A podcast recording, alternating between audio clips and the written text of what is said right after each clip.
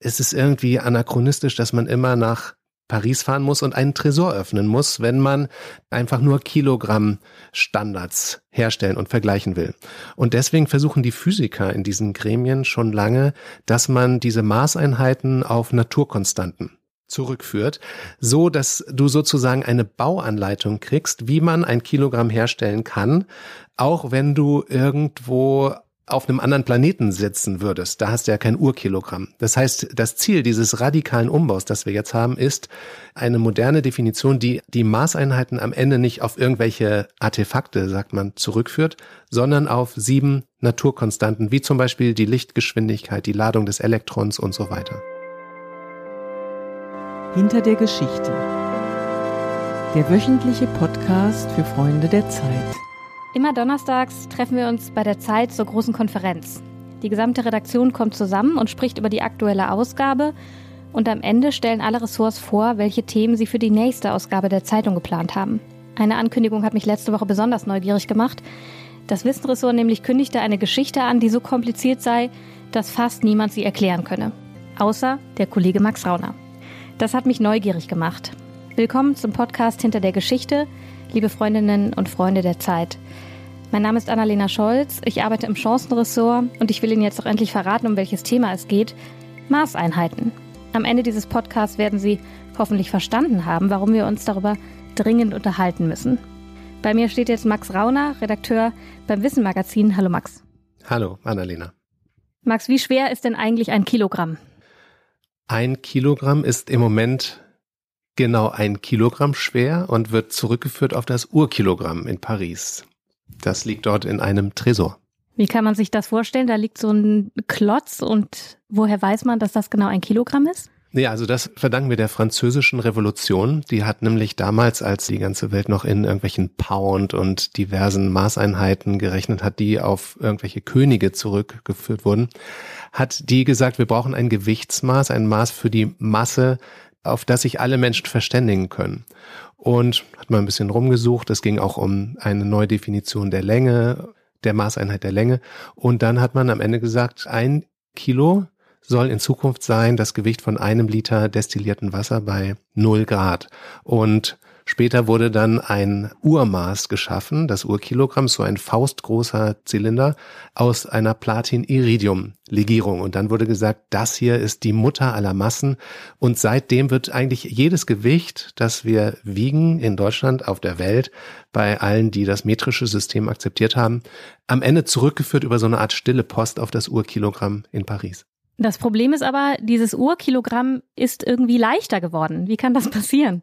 Das ist eine sehr kuriose Geschichte. Und zwar ist es so, das wird alle vier Jahre mal aus dem Tresor geholt, ganz selten mal verglichen mit den Kopien in den unterschiedlichen Staaten. Also in Deutschland haben wir an der Physikalisch-Technischen Bundesanstalt in Braunschweig eine Kopie dieses Urkilogramms. Und das muss ja alles angebunden werden an dieses Urkilogramm und deswegen gibt's immer mal wieder Gewichtsvergleiche. Dann da haben drei Leute den Schlüssel für diesen Tresor, wird aufgemacht, das Urkilo wird rausgeholt und irgendwie, vielleicht auch beim Abstauben, gehen immer mal wieder ein paar Atome verloren. Man weiß es auch nicht so genau. Man merkt nur, dass das Urkilogramm im Verhältnis zu diesen, weiß nicht, ein oder zwei Dutzend anderen Kopien des Urkilogramms, dass es leichter geworden ist. 50 Mikrogramm nur innerhalb von 40 Jahren. Und das Absurde ist nun, man sieht, alle anderen sind ungefähr gleich geblieben, aber das Urkilo verändert sich im Verhältnis zu dem. Aber weil es nun mal das Urkilogramm ist, muss man streng genommen sagen, dass alle anderen Gewichte schwerer geworden sind. Mitte November findet jetzt eine Konferenz statt und das ist auch der Anlass für deinen Artikel, wo diese Maßeinheiten neu berechnet werden sollen. Also das Urkilogramm wird im Grunde ähm, sozusagen bleibt ein altes Museumsstück und fortan soll es neue Berechnungsmethoden geben. Wie kann ich mir das vorstellen? Da kommen Wissenschaftler und unterhalten sich über Formeln, wie man jetzt neue Maßeinheiten berechnet oder wie geht das? Das sind Wissenschaftler, aber auch äh, Behördenvertreter. Die Physikalisch-Technische Bundesanstalt ist eine Unterbehörde des Wirtschaftsministeriums und die Maßeinheiten, auf denen eigentlich, mit denen wir die ganze Welt vermessen, also morgens auf der Waage stehen, 100 Gramm Mehl abwiegen, Dieselfeinstaub messen, Dieselabgase messen, all das wird ja in bestimmten Maßeinheiten gemacht. Joule, Watt, Kilokalorien, Volumenmeter, also, also Länge, äh, Zeit und so weiter. Und dafür gibt es so eine Art Maßeinheiten UNO, die Conférence Générale des Poids et Mesures, weil französische Revolution kommt alles aus Frankreich. Und die treffen sich alle vier Jahre in Paris. Dort, also in Versailles genauer gesagt, wo auch das Urkilo liegt.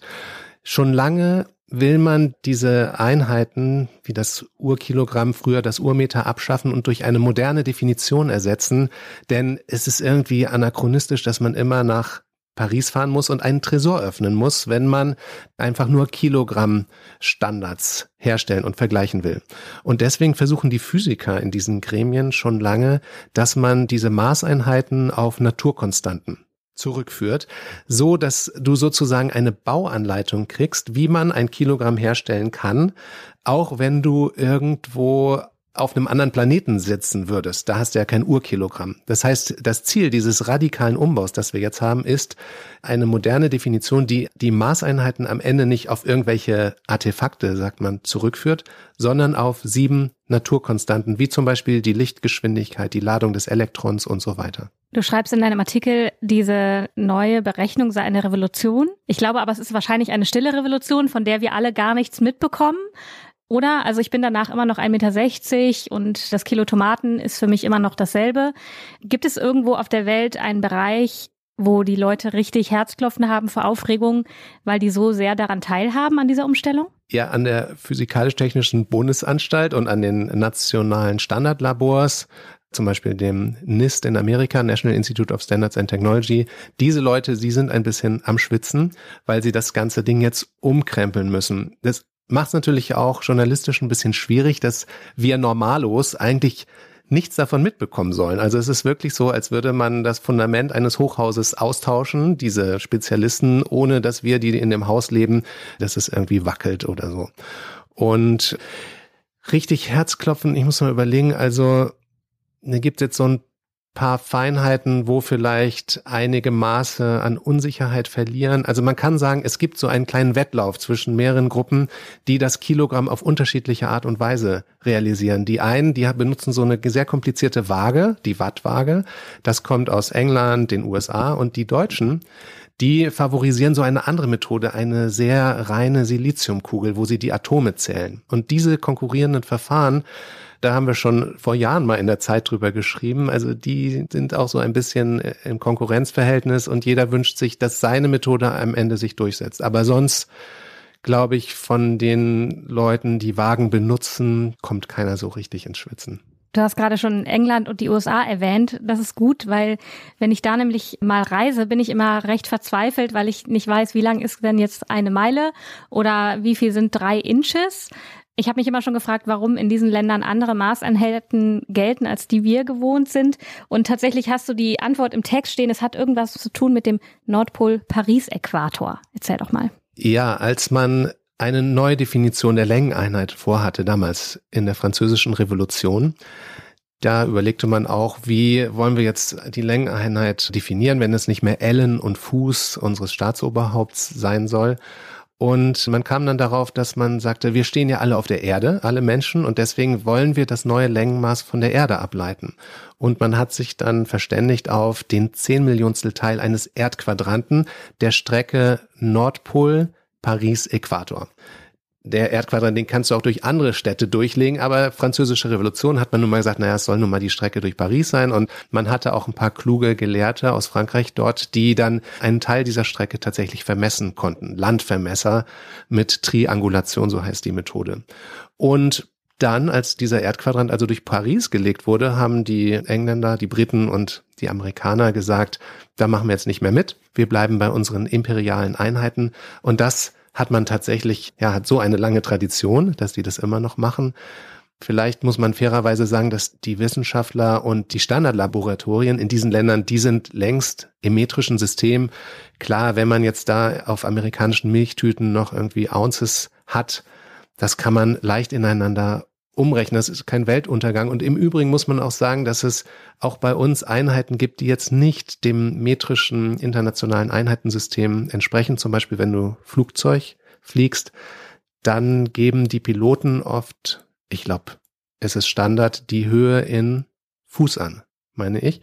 Und ich vermute es einfach so, wenn du so einen sensiblen Bereich wie Flugverkehr umstellen willst, dann kann es zu Schwierigkeiten kommen. Und tatsächlich ist schon mal ein Satellit abgestürzt, weil die eine Forschungsgruppe SI-Einheiten, internationale metrische Einheiten verwendet hatte und die andere Inch und Pound.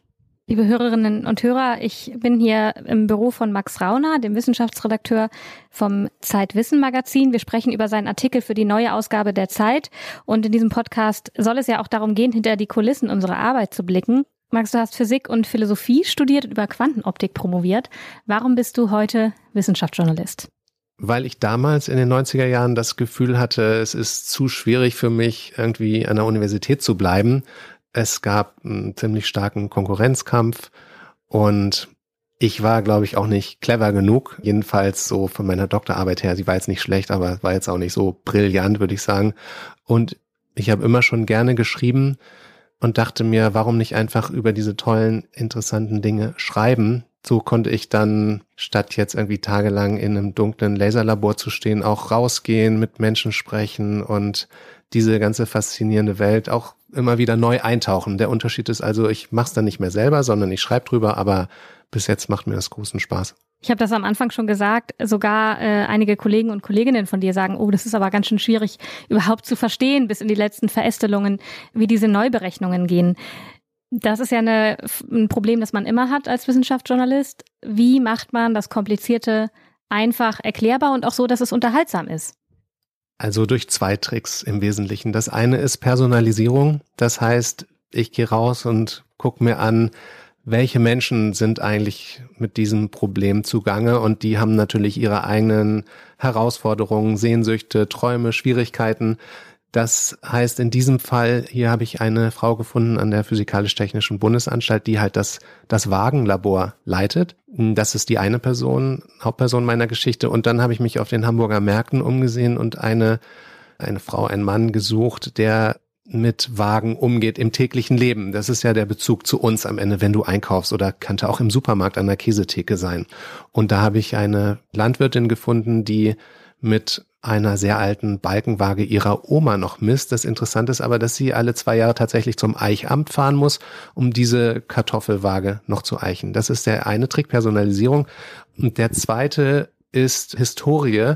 Jetzt berate ich leider vielleicht ein bisschen viel, aber ich glaube, in meinem Artikel, weil der recht kompliziert ist, wird man merken, dass ich erstmal eine Weile in die Historie abtauche, weil das so eine spannende Geschichte ist, wie die Franzosen da während der Revolution die Einheiten neu definiert haben.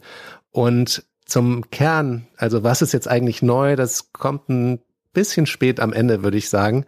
Wir haben aber einen zweiten Kasten, Infokasten gemacht, wo wir jede dieser sieben Einheiten und was jetzt neu passiert, nochmal aufschreiben. Und meine Hoffnung ist, dass die Physiklehrer, die vielleicht in dem Haupttext sagen, das ist ein bisschen viel Geschichte, sich diesen Kasten ausschneiden und in das Klassenzimmer hängen können, obwohl hoffentlich auch andere Leser da etwas von haben, von diesem Kasten. Kannst du verraten, an welcher Geschichte du gerade sitzt, was du gerade recherchierst? Wieder eine Revolution? Also das mache ich immer sehr ungerne, dass ich über Dinge spreche, die ich in Planung habe. Ich arbeite hauptsächlich fürs Magazin Zeitwissen und im aktuellen Zeitwissen-Magazin, oder es liegt hier, habe ich geschrieben über neue Fenster im Weltall. Es geht um die Gravitationswellen und die Neutrinos. Und in der Kosmologie, in der Astrophysik ist gerade auch so eine Art Revolution. Ich meine, wir Journalisten reden natürlich sehr gerne über Revolution in Gange. Und das ist, dass man das Weltall jetzt nicht nur mit optischen Teleskopen, mit Infrarotstrahlung etc. untersucht, sondern man hat jetzt diese beiden irren Methoden Gravitationswellenempfang und Neutrinosempfang. Und das sind absolut irre Instrumente. Also das Neutrino-Teleskop ist im Südpoleis versteckt. Die messen kleine Geisterteilchen, die durch die Erde durchfliegen und im Eis so einen Lichtblitz verursachen. Und in der Kosmologie tut sich gerade einiges und das beschreibe ich im Magazin Zeitwissen. Liebe Freundinnen und Freunde der Zeit, das war eine neue Folge vom Podcast Hinter der Geschichte.